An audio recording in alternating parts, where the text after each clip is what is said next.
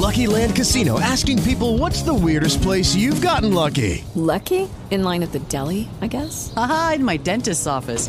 More than once, actually. Do I have to say? Yes, you do. In the car before my kids' PTA meeting. Really? Yes. Excuse me, what's the weirdest place you've gotten lucky? I never win and tell. Well, there you have it. You can get lucky anywhere playing at LuckyLandSlots.com. Play for free right now. Are you feeling lucky? No purchase necessary. Void where prohibited by law. 18 plus. Terms and conditions apply. See website for details. Blog Talk Radio.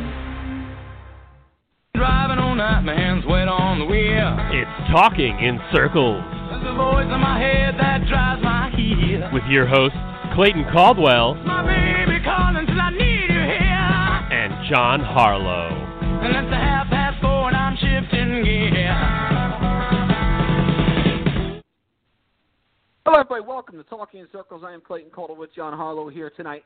Another great episode. We're breaking down the Food City 500 from the Bristol Motor Speedway. It was Kyle Busch's 45th career Cup Series victory and his back-to-back victory in, in the 20, uh, 2018 season. We're also discussing Ford.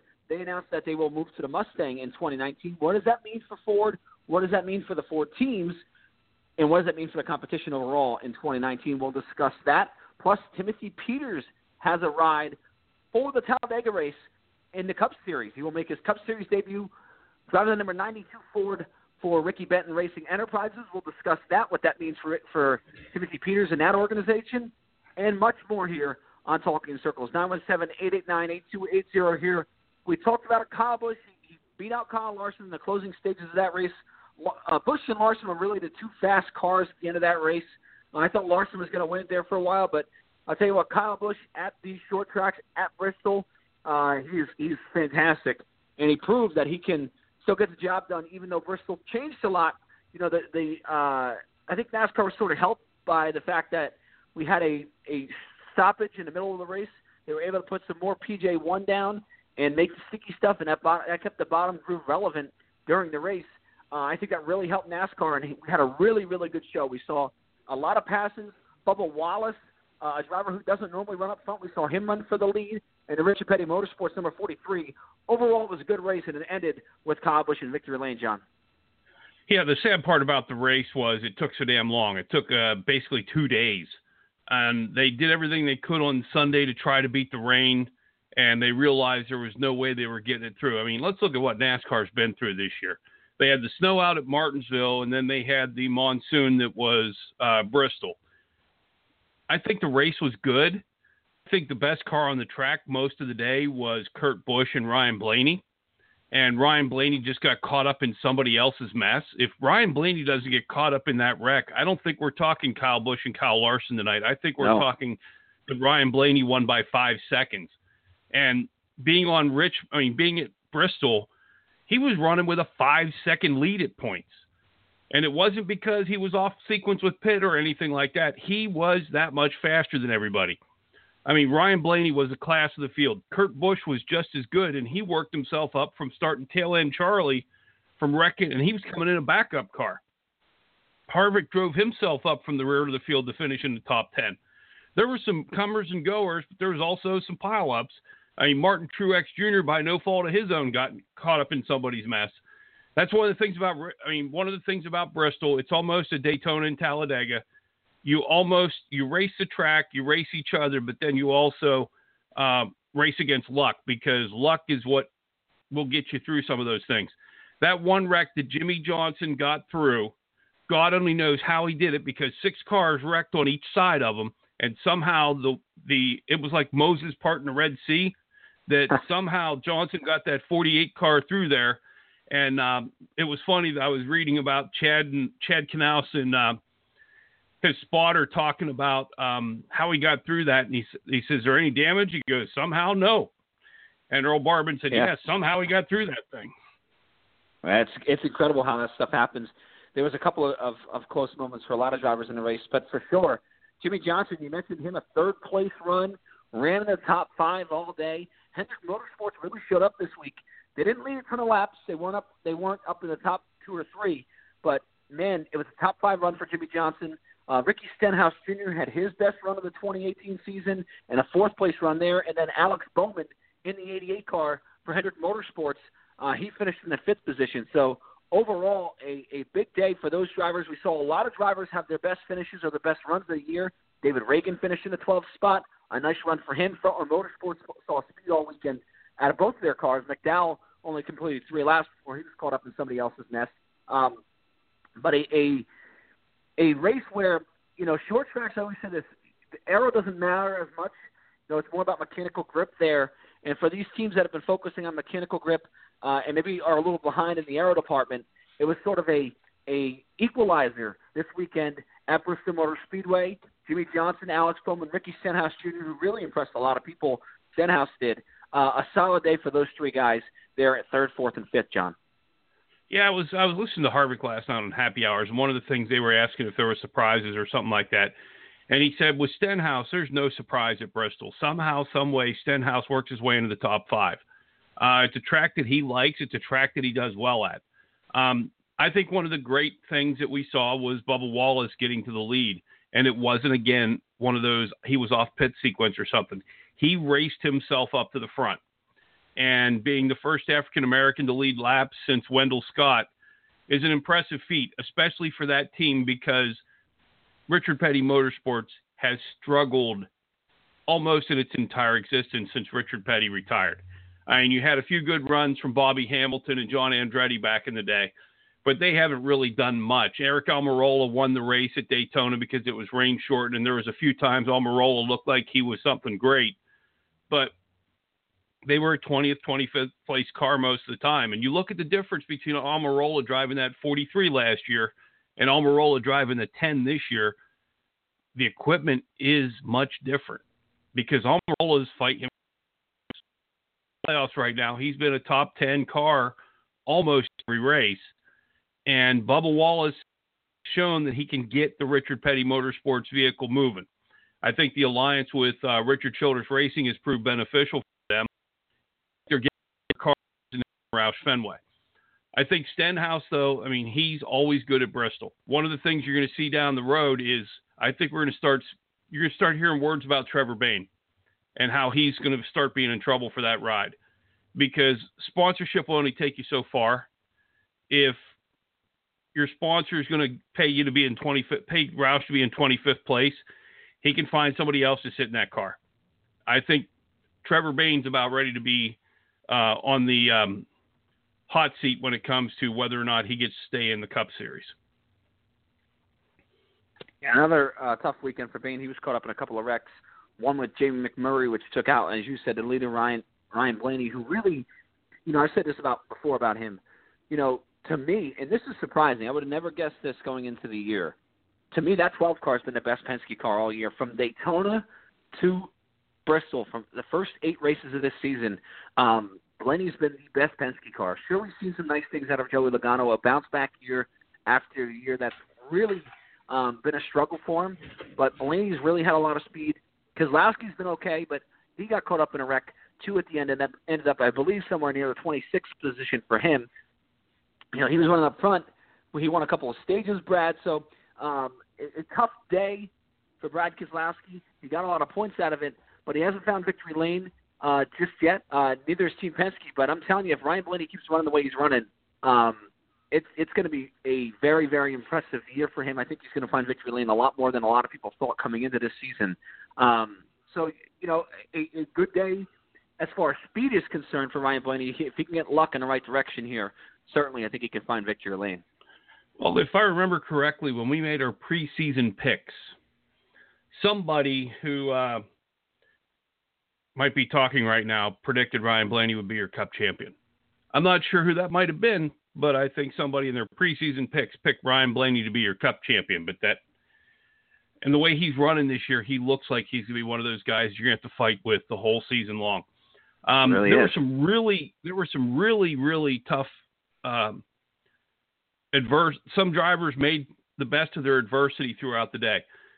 Ryan Newman spun Kyle Larson out. He came back and still fought Kyle Busch for the lead. Uh, Johnson cut three tires, and they were all left side tires.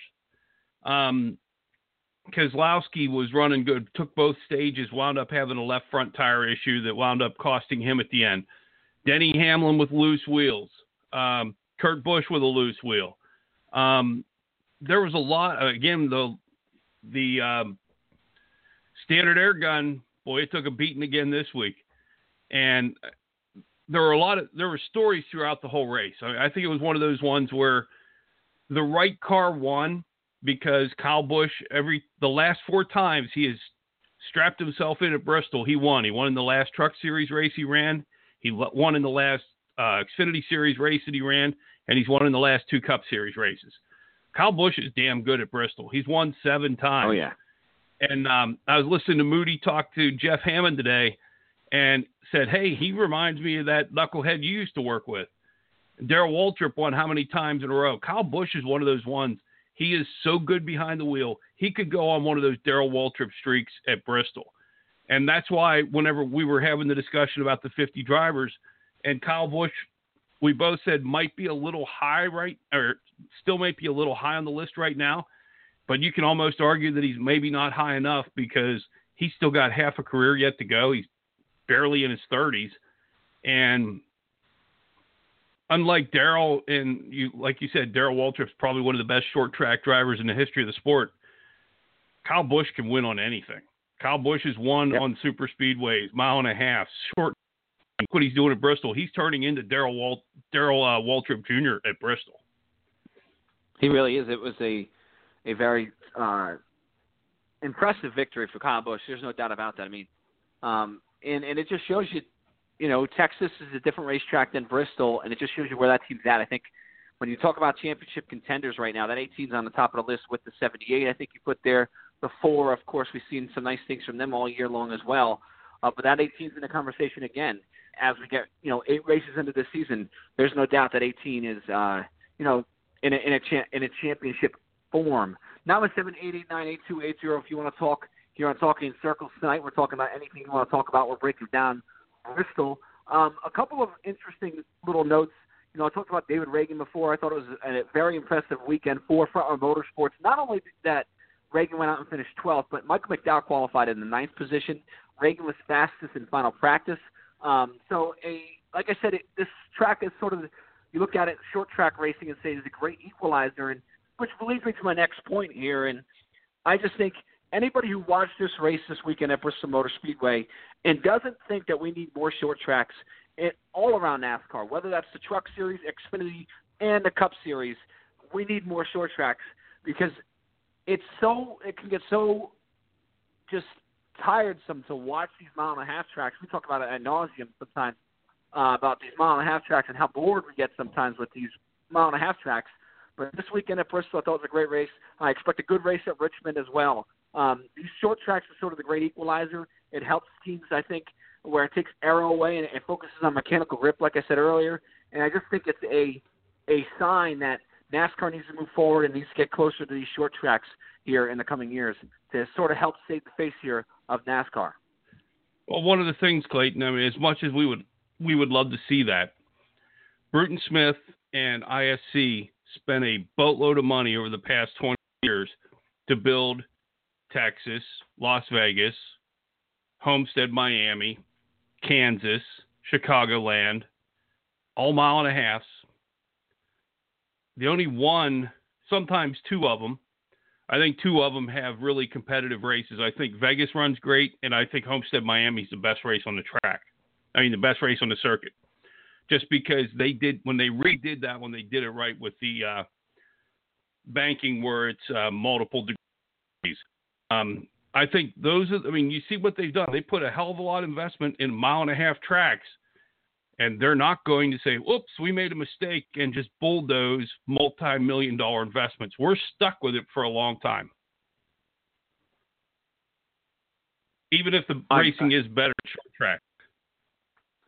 Yeah, listen, I just hope that you know I understand that for the Cup Series for sure.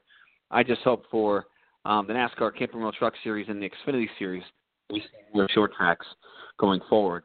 917-889-8280, as I mentioned, talking in circles. It's Clayton Caldwell, John Harlow here tonight. What else stood out for you in Bristol? Are you a fan now? Has your opinion changed at all? This PJ one, the sticky substance on the bottom grew. I mean, I think it really helped the race. I think NASCAR, and part of the reason why this race was such a good race, I believe, is because they reapplied the PJ one at lap 200. You know, not every you're not going to have the time every Bristol race to do that, like you did Monday morning when when uh, we were getting ready for the race to restart. So I think they sort of got a uh, you know a big time break there to reapply the sticky substance on the bottom groove and make the bottom groove uh, the preferred lane for a lot of that race. And so I think that really helped uh, make this a very entertaining race. Uh, but what else stood out for you this weekend at Bristol Motor Speedway? Well, I think the PJ one, and we've said it before. If it helps the racing, let's do it. And it has helped the racing at Bristol. It's brought it back to where it's not just follow follow the leader in the high lane. It's now where the high lane you can knock somebody. You can do a bump and run in the low lane, and they can catch you in the high lane and still go up and go side by side instead of you end up in the wall or spinning, and that's all there is.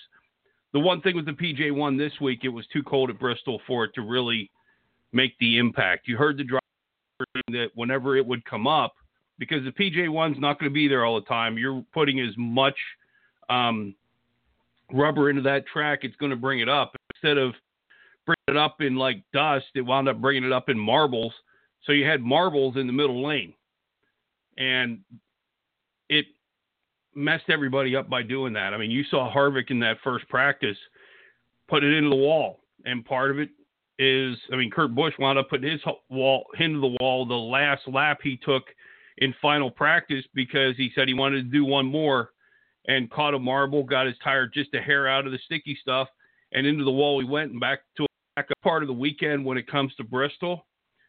The Cup Series race was great. But I think the best thing that happened at Bristol was there was not a cup driver in the Xfinity Series, and Ryan Preece won the race. I think it was a great race on the Xfinity race on Saturday. Now, granted, there's always people who shouldn't be in that race that wound up crashing and all that stuff, but it was a good, good race. The other part of Bristol that sort of surprised me this weekend is nobody was there.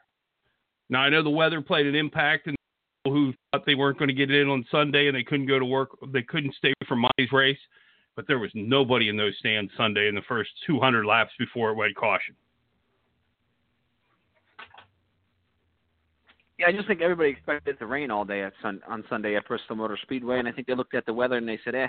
It was cold too. Not that that's an excuse, because I think you know people will come to a racetrack no matter what if it's cold. And we got to remember there's 150,000 seats there. But obviously, we know there's an attendance issue in this sport. There's, it's no secret. I don't think anybody's surprised that there's an attendance issue. But you know, you bring that up, and it's a very good. It's a very um, it's an interesting topic to me, because I see this a lot on Twitter, and I see this a lot on social media, not only just Twitter but Facebook as well, where a lot of people were saying, hey, you know, if if we want like you brought up, if we want these Cup guys out of the Xfinity Series, we should show up to these Xfinity Series races. You know, you can't have just one race uh, determine that. You know, we've had how many races over the last Xfinity races over the last three years with Cup drivers in the field and have really, really shady attendance. Um, and yeah, it's a Xfinity Series only event, but where these you know Xfinity Series drivers only running it. But again, it's it's an Xfinity race you know, and I think if people, you know, realize that, and and we have this consistently three, four years in a row where this is an this is a this part of the schedule, which I like by the way, which which is what NASCAR has done sort of new this year. We have four of the Dash for Cash races all right in a row. It makes it easy to remember who's uh, run, good and who's eligible for the Dash for Cash. It makes it entertaining, I think, to watch. I think it makes a, a good momentum. I think it's great. Um, and if you do this in these four races consistently over three or four years, and the attendance is still very low, then I say, okay, that makes sense. Nobody wants these these Xfinity Series only guys in there. But after one year, um, you know, you got to remember we're not they're not all casual race fans that buy or all hardcore race fans that buy tickets. I don't know if a lot of hardcore race fans are really going to sit there and go, we're going to buy a million tickets at Bristol. It's the casual fan. It's the casual fan sits there and goes, I like what I saw at Bristol on Saturday. I'm going to come, or uh, yeah, on Saturday. I'm going to come back next year because I didn't see Kyle Busch lead 400 laps in the Xfinity Series race. I'm going to come back next year just for that. That's a sign in the right direction. I think next year's attendance, if they do these next four, like we've seen consistently, if they do this consistently, I think that'll be a better sign of what we see instead of the next three races. I just don't think you can tell me that these races, uh, you know, that this is a sign that people don't want, um, the Cup guys in the Xfinity Series that the attendance is low, and that's the reason why we should have Cup guys in the Xfinity Series because even when the Cup guys are in the Xfinity Series, like like we've shown the last four years, uh, the attendance is very low. Yeah, I don't think the cup drive as much as they try to say the cup dri- cup drivers move the needle when it comes to attendance for the Xfinity races. I don't think they move it that much, if anything. There's probably about the same amount of crowd at Bristol on Saturday as there was last year for the Xfinity race. It just wasn't Kyle Busch leading 400 or 250 to 300 laps. I thought it was a very competitive race. I think, and one of the things that was brought up whenever they were talking about it with the um, Cup drivers not being there, they were saying about the only one from the Xfinity Series who won this season was Daniel Hemric when he won at D- Daytona, which is a crapshoot to begin with. So you have all the Xfinity drivers running together. It was a great race. And one of the things on the Xfinity thing that I really enjoyed was they thought there was a post race penalty for Daniel Hemric, and there wasn't. And before the end of the night, NASCAR corrected, which I have to give them kudos for. That's one of the few times they've ever done something like that. Yeah, and was with that. I'm sure they'll work that out. But certainly, I think you look at it and you say um, it's nice that that Hemric's in there. I feel bad for Brandon Jones. I mean, Brandon Jones ran a really good race on Sunday on Saturday. Uh, he, he was leading a lot of laps. I don't understand Chris Gabehart's strategy move at the end of that race where he took two left side tires and everybody else behind him took four. Um, and I think that really cost Jones the race. But sometimes you got to, you know, when you're in the lead, it's a really tough spot there, and you live and you learn. And I think you'll, you know, obviously if he had that decision over again, he wouldn't do it. But Jones was the beneficiary of Hemric's car uh, being a little bit out of skew, and unfortunately for Jones, you know, it was announced he was in the in the dash for cash, and then it was told from him that he was no longer in the dash for cash. So it was sort of a double whammy day on Saturday for Brandon Jones because he didn't win the race after leading about 200 laps, and he was the beneficiary of Daniel Hemric's car, um, you know, failing post-race inspection, and then all of a sudden and being out of the dash for cash, and then they put him back in. So a tough day there, but you know, you can't say enough about Ryan Preece. This kid is a great race car driver. Um, you know, and I hear a lot of people saying 27 years old, he's too old. Baloney on that. This guy can win races and the right stuff. He's proven it. It's a second career win. I'm excited to see him in these, and next week can end here at Richmond. I think he can go out there and, and put a good uh, race together there for Joe Gibbs Racing as well. So um, I think Preece is a, a, a fantastic race car driver, um, and I hope he gets more opportunities down the road and maybe a full time Xfinity Series ride. Uh, but no doubt the Xfinity race was good. I think it was nice and refreshing to see new names and, and look at listen to the names we're talking about. You know, Allgaier finished second, Daniel Hemric in third. I mean, these are the guys that need recognition. And and I thought Matt Weaver, who is a, a writer in NASCAR, he works for um, autos, uh, a couple of websites throughout the uh, the racing world, um, had a, a very good tweet where he said, you know, it's you want these guys to be your next stars. It's hard for these guys to be a star when they're running in fifth spot behind four Cup guys. I think that hits the nail on the head, and uh, a, a certainly a great race at the Xfinity Series race at Bristol this weekend. Yeah, one of the things that kind of surprised me though, I don't think Ryan Preece is actually running this week. Noah Gragson's in the 18 car. So Right. it's it's sad that Ryan Preece here's wins the race, could go in for the next hundred thousand dollars to be eligible for the dash for cash again, and he's going home and running modified this weekend. Yeah, it's it's rough, and, and again, that's the life of not having a, a sponsorship behind you. And I did, yeah, you're right. It is Gragson in the 18, my my flub there. Uh, you know, but again, the kid just proves every time he's in that car, he does a great job, and I think that shouldn't be overlooked for sure. Nine one seven eight eight nine eight two eight zero. Talking Circles, Clayton Caldwell, John Harlow. Interesting announcement this weekend. A couple of them, John. One from Ford. Uh, Ford's announced after a what has been a stellar, a red hot start to the 2018 season, um, and a lot of speculation that Ford was going to be behind starting 2018. They announced that we're going to have a new car next year with the Mustang. Um, they've announced the Mustang is coming to the Cup Series for 2018 for 2019, and so the Fusion that they run in 2018 and the Fusion body style will be gone after the 2018 season. Listen, with the red hot start Ford got off to, I think a lot of people thought well, maybe they're going to stick with the Fusion. Not that way. Here comes the Mustang, John, for 2019. I think it's a smart move because um, I listened to Jack Roush talk about it. There's nobody who loves Mustangs more than Jack Roush.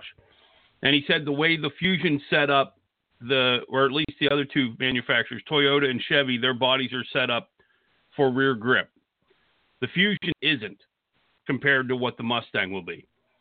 And plus, the Mustang is just, it's so much cooler to say, I'm racing a Mustang than I'm racing a Fusion. A Fusion's a family car. And especially when you're going against a Camaro.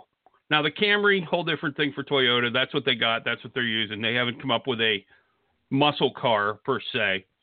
But it sounds cooler when you're I'm driving a Ford Mustang in the race instead of I'm driving a Ford Fusion. I think it's going to work out well for Ford. Um, they've put a lot of work into this year, um, and especially with the new uh, inspection process, I think it's caught up with some of the room that everybody else had before, and it made it equal.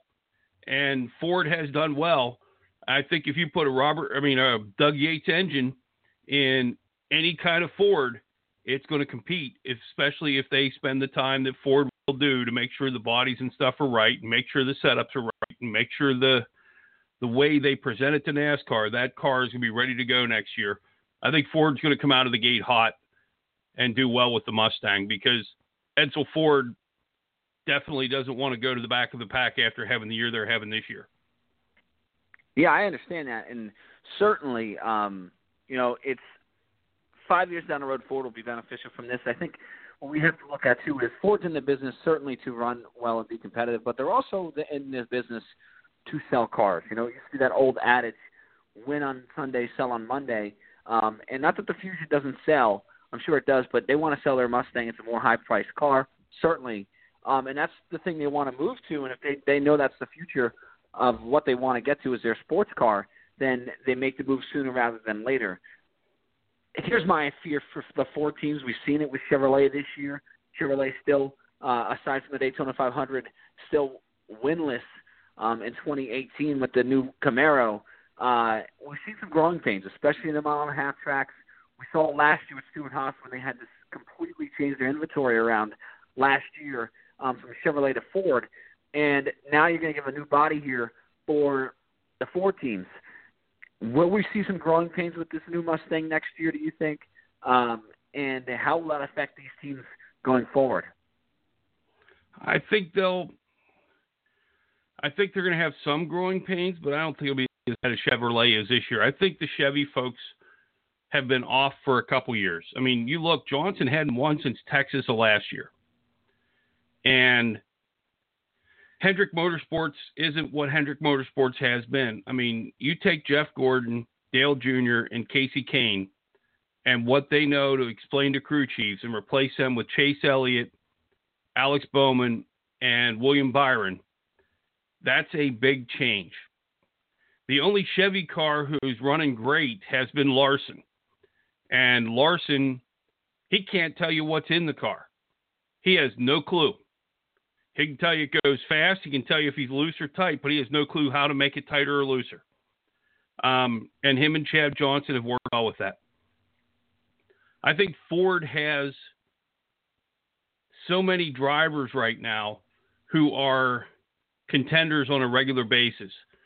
Joey Logano, Brad Keselowski, Ryan Blaney has stepped up and he is huge. He's going to be a star in this sport um, he has a chance of passing Chase Elliott for being the, the lead driver to be the face of NASCAR in the future because he's that good. Then you've got Harvick, Kurt Busch, Bowyer. Almirola's done well in the in the 10 car. Um, Stenhouse has done well in the 17 considering the equipment he has at Roush Fenway. So Ford's got a good bunch of drivers who can combine their heads and they've got a great bunch of crew chiefs. Ford's not going to get left behind. I think right now Chevy's in a lull with who they have as drivers and who they have as their owners. Hendrick Motorsports is not strong as they have been. Roush, I mean, uh, Richard Childress Racing has been strong in a long time, and they've suffered since Harvick left. They have not been that good in the last five years. And the only real star they have for the future, I mean, in Chevrolet, other than Chase Elliott, is Kyle Larson. They're the two stars coming up the race. I mean, to represent Chevy in the future. And I don't know if it's something inside of Hendrick Motorsports, but they just haven't been right in the past year. And um, you know, we'll see if they can get their arms around this um, this new Camaro here as the season goes on. You know, it, the first part of the year, the first five races are hard to judge a team's you know uh, performance because you're out west. You know, you run out west, you do a, a quick West Coast swing, and you can't in, implement what you learned inside. You know, with those cars out west. You know, so those three races, you kind of got what you got, and then you bring it back east. You get an off weekend after Martinsville, and you go, okay, here's what we learned. Um, and we saw some, you know, decent speed, a, a little bit better performance at Texas, but I think Texas is sort of a different mile and a half track as a one groove racetrack right now. Texas is um, so when we get to Kansas in a couple of weeks, Charlotte, I think those are going to be good barometers uh, not the All Star race because you're going to have plates on it, on the cars, but as far as far as Charlotte, the 600 miler is concerned, um, I think that's going to be a good barometer here. The early part of the year where you're going to sit there and you're going to go, okay, where are the Chevrolet teams? Have they can they get their arms around this Camaro? It's going to be very interesting to see. Um, but right now, you know, in this little, you know, uh, fun, I call it the fun part of the schedule. I love Bristol. I love Richmond. I love Talladega. Um, you know, if you're Chevrolet teams, you have to get get your wins here.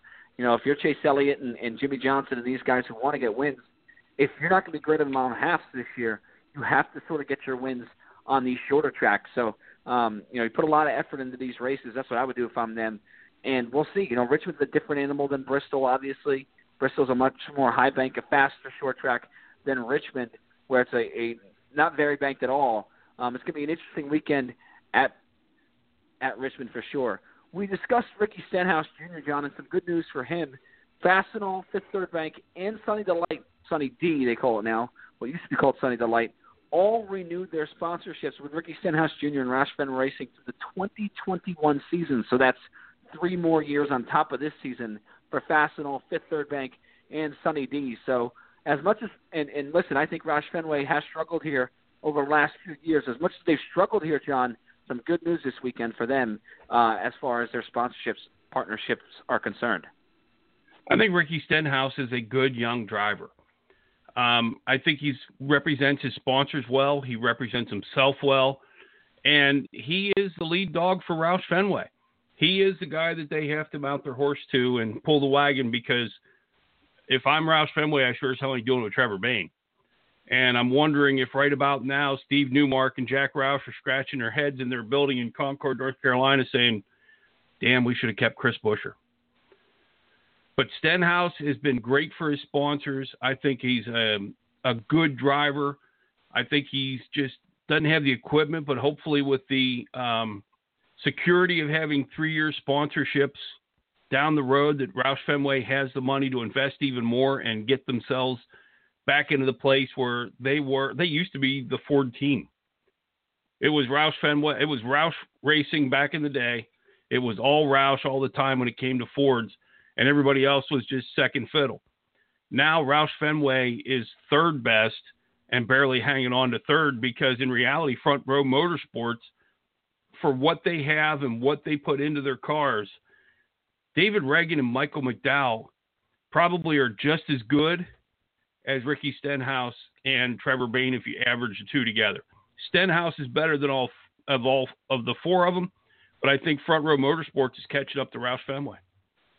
It's interesting you say that because um, I was talking to a mutual friend of ours about the standings, and and um, I'll bring them up here in a little bit. If you look at the the point standings right now, and I know it's been a tough season for Trevor Bayne. He's had some bad luck as well. Uh, on top of you know, not running as well as they should. Um, but right now, Trevor Bayne is behind both Michael McDowell and David Ragan in points.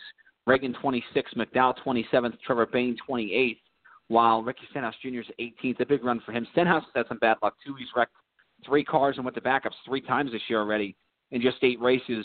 Um, but uh, again, a solid weekend last week, and I think that will help build momentum for Stenhouse.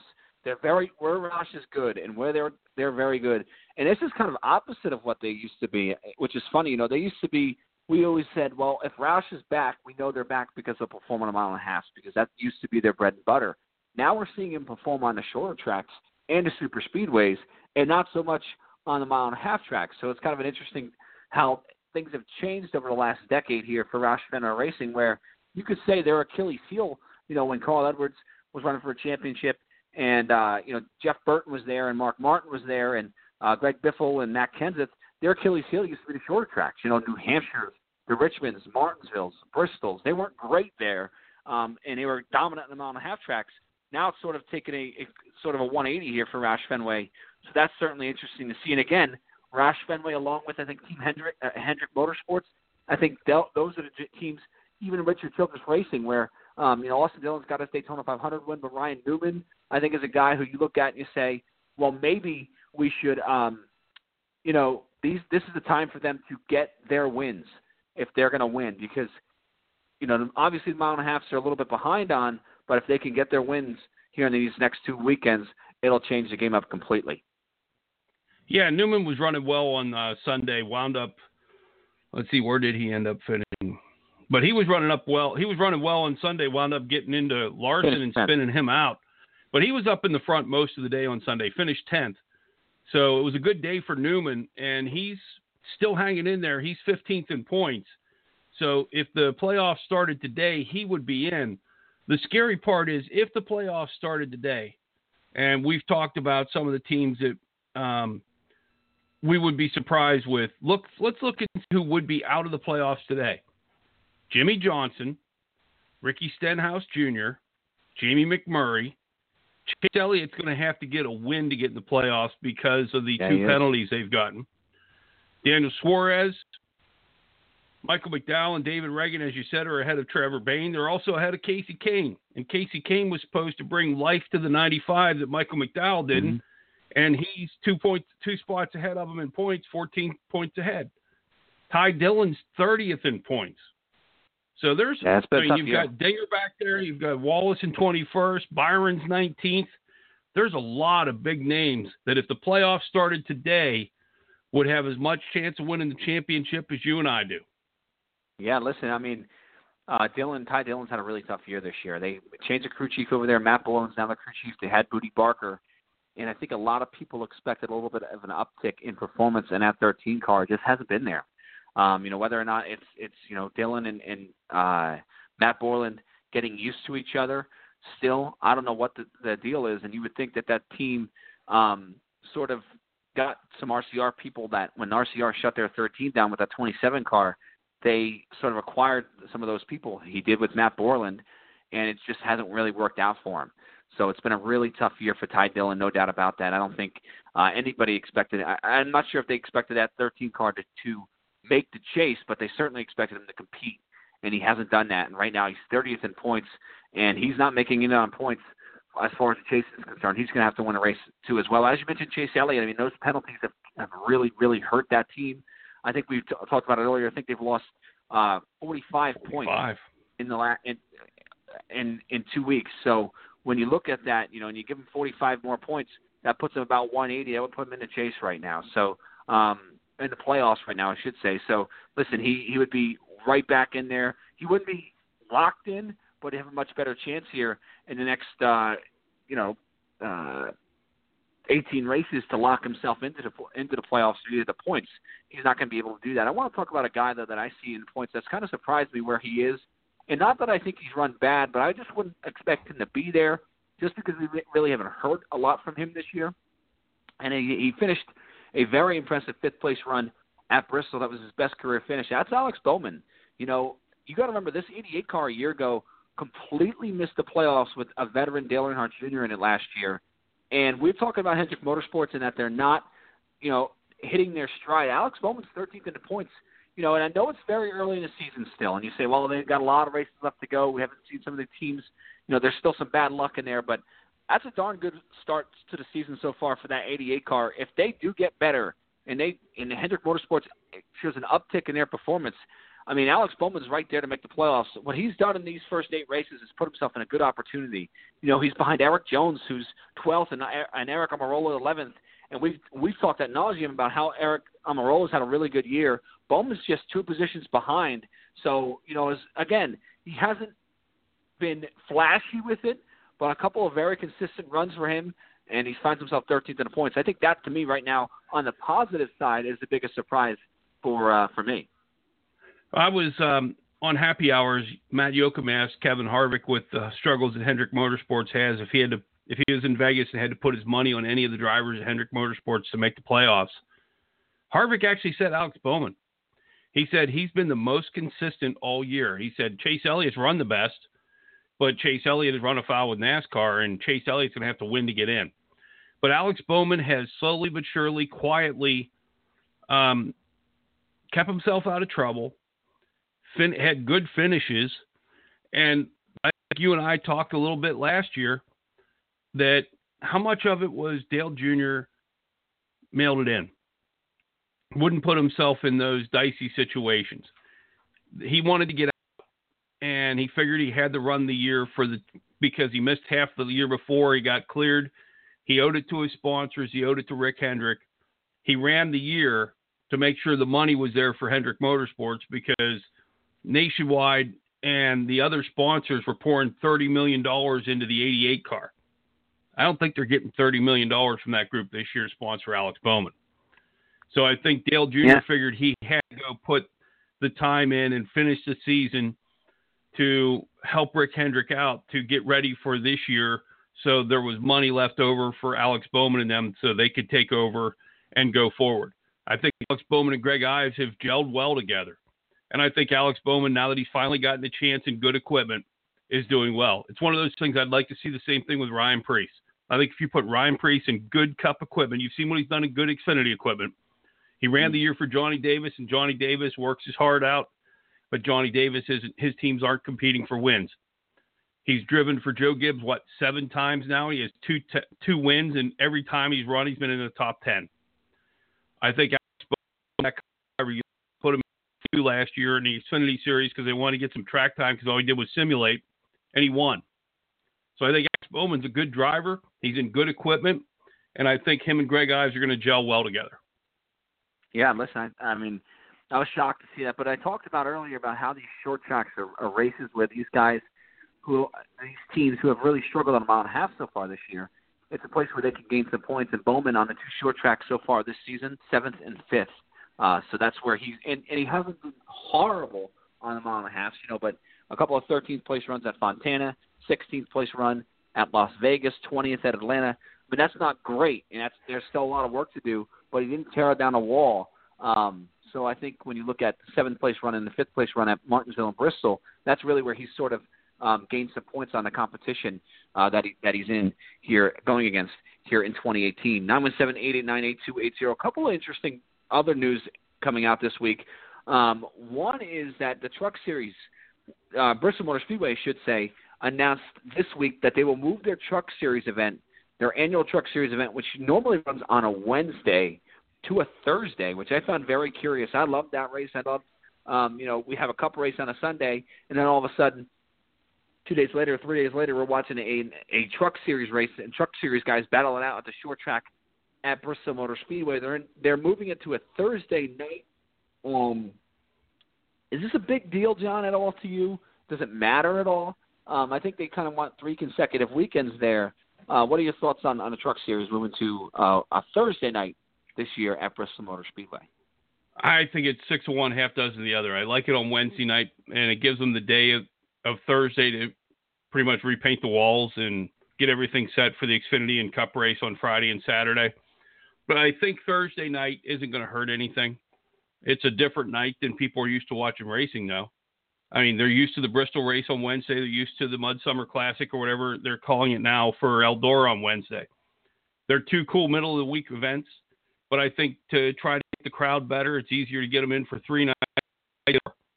So I think that's why they're trying to move it to Thursday. And I heard one of the people calling Moody, well, what happens if it rains on Thursday? If it rained on Wednesday, they could run it on Thursday. What happens if it rains on Thursday? Guess what? They'll run it Friday afternoon, or they'll run it Saturday afternoon. One of the two, they'll get it. So that's not going to matter. I think having it Thursday, Friday, Saturday is more beneficial to the fans. It's going to be cheaper for the Absolutely. fans to do three nights instead of four. And if you buy the package, you're like boom, boom, boom, and you know you get raped trying to get a hotel at Bristol. So it's better for the fans doing it three nights in a row and try to stretch it out instead of that off day. Yeah, and that's a very good point about the three days in a row for the fans, not only for them, but for the uh, for the TV networks and everything as well. You know, uh, although the Truck Series will be on Fox at that point, the other TVs, you know, the other series will be on NBC. So that doesn't, I don't know if that may, means as much. Um, but you know, definitely for the fans, I think you look at it and you say, well, if I want to make a, a summer trip, let's go to Bristol and do all three week races at Bristol Motor Speedway on Thursday, Friday, and Saturday. Boom, boom. Let's get them all out of the way. We got Sunday to drive home. That'd be pretty cool if you do that. So yeah, I think that's that, that's definitely a factor that's factored in, and we'll see if the attendance picks up. Plus, I think you know uh, Thursday night might be a better night as far as television is concerned. I wonder how much they um, put into that as well, uh, how much input they had in that move. A couple other things I want to get to quick. Um, one is, and this is sort of a tie-in. I want to talk about Landon Cassill. Landon Cassill, 20th place run. That was his best run of the year. We talked about how Jimmie Johnson, uh, Ricky Stenhouse Jr., Alex Bowman, David Ragan had had their best runs of the year. Landon Cassill did too. That double zero car since Cassill's been in it is really we saw a real uptick in performance in that double zero car since Cassill's been in it. And whether or not that's because they got better equipment in that car or Landon Cassill just meshes better with that race team, I'm not sure what it is, but he is really we've really seen that team uh, pick up in performance. But they also announced that Joey Gase will be driving the double double zero car at Talladega Super Speedway next week. Sparks Energy Incorporated will be the sponsorship on that car at Talladega. So, um, what are your thoughts on Starcom Racing here? You know, announcing Gase and Landon Cassill's performance um, in these first couple of races here with Starcom. It's a hell of a lot better than the dumpster fire that it was with Jeffrey Earnhardt in the car. Um, I think if anything, it proves that Jeffrey Earnhardt has no business being at the cup level. I think it almost proves that Jeffrey Earnhardt, uh, the only he runs like Kerry, and Kerry was Dale Earnhardt's son and got a few rides in the Cup Series because he was Dale Earnhardt's son. Kerry Earnhardt was not Dale Earnhardt, and he wasn't Dale Jr. Matter of fact, Kelley was a better driver than Kerry, and it seems like Jeffrey is following in Kerry's footsteps. He's just been able to get more Cup rides because of the Earnhardt name, and he's been able to pull a couple sponsorships because of it. But he's not he's not the guy who should be in a car. Uh, the performance in Starcom Racing grew immensely the minute Landon Cassill stepped into that stepped into the seat. Um, and I think Joe is a driver. So a good move for Starcom Racing. The fact that they're a first year team and they're going to struggle out of the gate because they're building everything up and trying to get something going. But Derrike Cope and the group from Starcom Racing have started to put together a little organization that can. And it's nice to see um, Landon Cassill in 20th. Now, granted, again, it's Bristol. It's sort of like finishing 20th at Talladega or Daytona. There's going to be some pileups mm-hmm. where good cars are going to finish behind you. But he was respectable all day long. Yeah, he was. He, you know, I fought for a lucky dog there. Um, you know, and you mentioned the attrition rate. There's no doubt the attrition rate uh, was high and I think that benefited him to get a top 20. But still, a we've seen this team perform a lot better here in the last couple of weeks, uh, for sure. Also, a, a feel-good announcement, I guess you can say here, uh, coming out. I don't know if it was officially announced. It was leaked yesterday, officially announced to the RacingExperts.com today. Um, yesterday, it was funny. Ricky Benton Racing Enterprises put a picture up on Facebook of their race car, and you know, Reddit, of course, got on it and said, "Hey, look at the name on the side of that race car. It says Timothy Peters." And Peters, who's a veteran of the Truck Series, I think he's made 290 some odd starts in the Truck Series. You know, he's won a ton of races there. He's had a really good uh, career in the Truck Series, but he's yet to make a Cup Series start. Um, and that 92 car, it's a Cup car, so you see Timothy Peters' name on the side, and you go, "Wow, he's running the Cup race wherever they're going to go." And you would assume it's Talladega because they ran Daytona, and they would go to the plate tracks well, today they confirmed that is the case. Timothy Peters, the veteran Truck Series driver, will run and make his Cup Series debut at Talladega Super Speedway here next week in the number 92 Ford for Ricky Benton Racing Enterprises. Uh, I love Timothy Peters. I think Peters is a guy who, you know, what he did in the Truck Series a bunch of years ago when it was his own team, uh, his own deal, um, and and was competitive, and it led Red Horse Racing to sort of purchase that team and take him under their wing. And he ran there and had a really good run there at Red Horse before they shut their organization down about this time last year. Um, it was it was great to see Peters uh, compete like that. So um, it's cool to see him get a Cup ride because to me he certainly earned it with how much he's put into the Truck Series for sure. Yeah, I th- I've Timothy. You and I both said it. Timothy Peters is a great feel good story. He's one of those guys who was always competitive, whether he was in the best stuff or not, whether it just was a white truck because Red Horse Racing didn't have sponsorship on it or whatever. He always found his way to be competitive. He he was a top ten truck all the time, unless somebody got into him. He was never out to lunch, and it's nice to see him get a shot at the Cup Series. I hope it's not one of those where he's going to drive ten laps and pull it in. I hope he doesn't get caught up in something. I'd like to see Timothy Peters have a shot to be competitive and get a top 20 in the Cup Series. So it turns into a good story for them. It'd be really nice at the end of Talladega to hear them. You remember when Matt DiBenedetto finished at fifth in uh, Bristol whenever he was driving for BK Racing, how excited everybody was, how everybody was in tears, and all that good stuff. I like for uh, Timothy Peters because I think if he would end up somehow pulling off the top five at Talladega, that would be the story of the race, not whoever won. No, I agree. I think it would be awesome to see, and they're going to use the same car that David Gilliland raced in the Daytona 500. Um, so, you know, Gilliland, I think a lot of people expected him to be back in that car uh, for the super speedways, but it's going to be Timothy Peters who ran their Truck Series race at Martinsville, got a top 10 out of it. Um, a, a very good day for sure for Timothy Peters. Now I'm at seven eight nine eight two eight zero. Let's preview Richmond here a little bit, John. It's a it's a fun racetrack. I know it's one of your favorite racetracks on a circuit. A non-contact short track. They call it the super speedways of short tracks. Um, you know, this this track was redesigned from the fairgrounds track in 1988, in the middle of the '88 season. Uh, it was the first race in the '88 season was on the fairgrounds track. Then the new configuration in '88 was, um, you know, was raced on in the second race of the '88 season. We've run at the new configuration at Richmond ever since. But uh, it's a fun racetrack. It's a good racetrack. I'm excited for the event. Um, you know, what do you expect to see?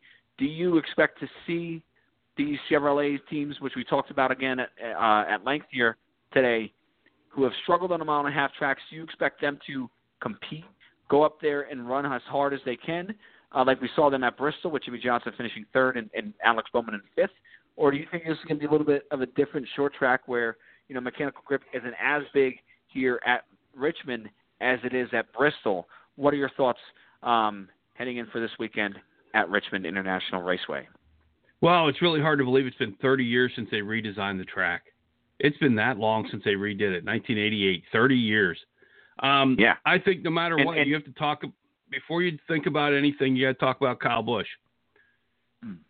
Kyle Busch going for three in a row, and Kyle Busch has shown he can win anywhere. He's won at Richmond before. He's very good at Richmond. You have to talk about Denny Hamlin. That's Denny Hamlin's home ground and he's going to be excited because him and Kyle Busch are running down at um, Langley Speedway tomorrow for the Denny Hamlin short track shootout. So they are excited to go to Richmond. Joe's Racing always does well at Richmond. So you got Denny Hamlin, you've got Kyle Busch, and Denny learned. I mean, Kyle Busch learned a lot from Denny Hamlin whenever he came to Joe Gibbs Racing, and has turned things around from his original performance at uh, Richmond whenever he was with Hendrick Motorsports. You have to talk about Clint Bowyer. Clint Bowyer's always good at uh, Richmond. If you remember, he was running in third place the year that Kyle took out Kyle, uh, Dale Jr. from the lead, and Bowyer wound up running the race. And Bowyer, the day, I mean, Spingate, you remember that? He was in the top 10. Yeah. And one of the reasons he had to spin was to make sure that Truex got into the playoffs because he needed those extra two extra positions. So, but Bowyer is really good at Richmond. Kurt Busch is really good at Richmond. Keselowski's really good at Richmond. Joey Logano won this race last year when it was in the daytime, even though it was encumbered. I mean, it's there's ten cars easily can win this race. And it's really tough to pick one, but the one you have to look at first and foremost until somebody beats him right now is Kyle Busch. I agree, and I think you know that, that again points to the short track thing where you know it's sort of the great equalizer, and I, I love this track. It's gonna be fun. You know, you talked about the Langley Speedway um, race where you say, "Hey, it's Denny Hamlin's short track challenge," and we talked about grassroots racing and how Kevin Harvick called out a couple about a couple of months ago about how these tracks need to sort of get back to uh, the lower series, and, and this is a perfect example. You know, Richmond is Denny Hamlin's hometown racetrack. There, to me, there's no reason why, and and I I applaud Langley Speedway for take stepping up and putting this event on. But there's no reason why this race shouldn't be at Richmond Raceway this weekend. I'm sorry. Uh, there's no reason why it shouldn't be there uh, tomorrow, and it would get a lot more recognition. I think a lot more fans would have access to to go. I have no idea why, um, you know, why that race isn't at Richmond International, isn't at Richmond Raceway. I think that's totally, totally ridiculous. Um, I would like to. It was one time at Richmond, obviously no longer, and I just hope that for whatever reason, um, why Richmond doesn't host that event anymore.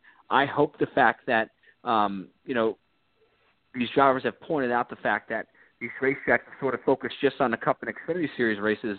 That they say, hey, let's let's go back, let's get some more grassroots racing, and it brings the this race, this short track showdown, back to Richmond.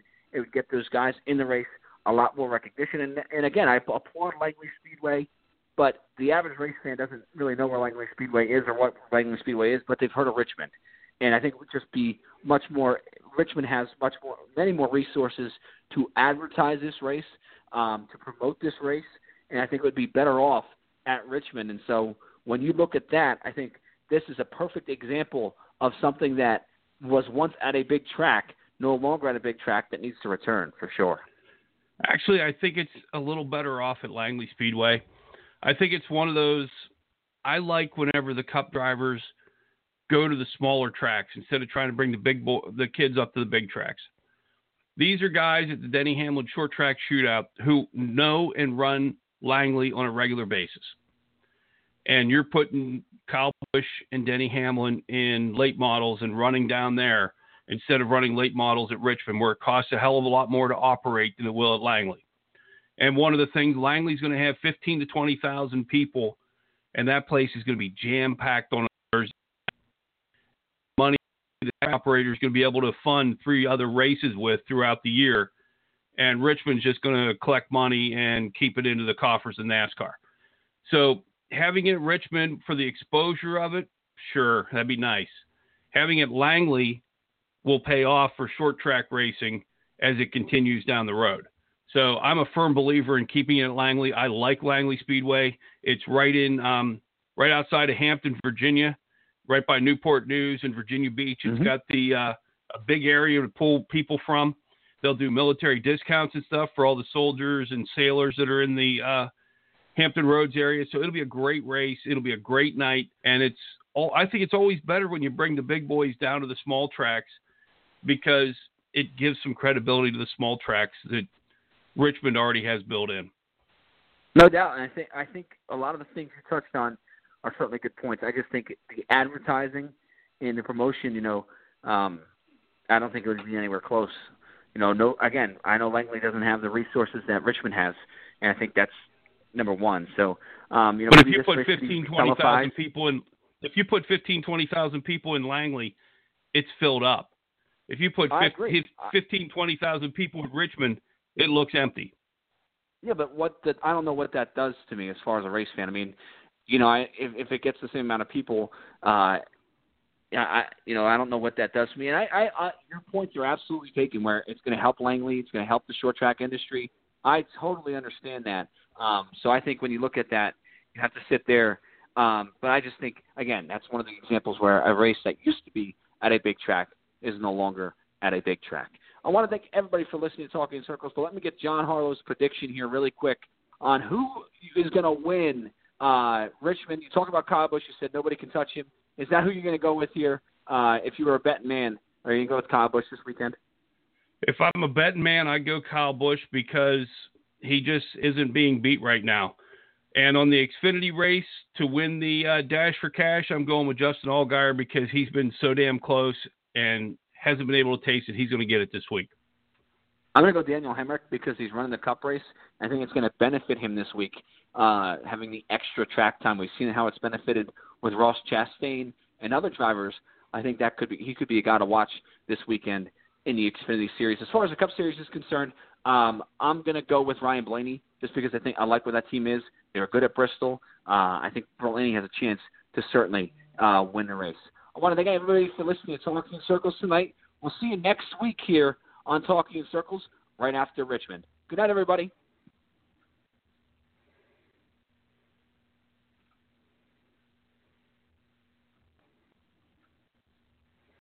Lucky Land Casino asking people what's the weirdest place you've gotten lucky? Lucky? In line at the deli, I guess? Aha, in my dentist's office. More than once, actually. Do I have to say? Yes, you do. In the car before my kids' PTA meeting. Really? Yes. Excuse me, what's the weirdest place you've gotten lucky? I never win and tell. Well, there you have it. You can get lucky anywhere playing at LuckyLandSlots.com. Play for free right now. Are you feeling lucky? No purchase necessary. Void where prohibited by law. 18 plus. Terms and conditions apply. See website for details.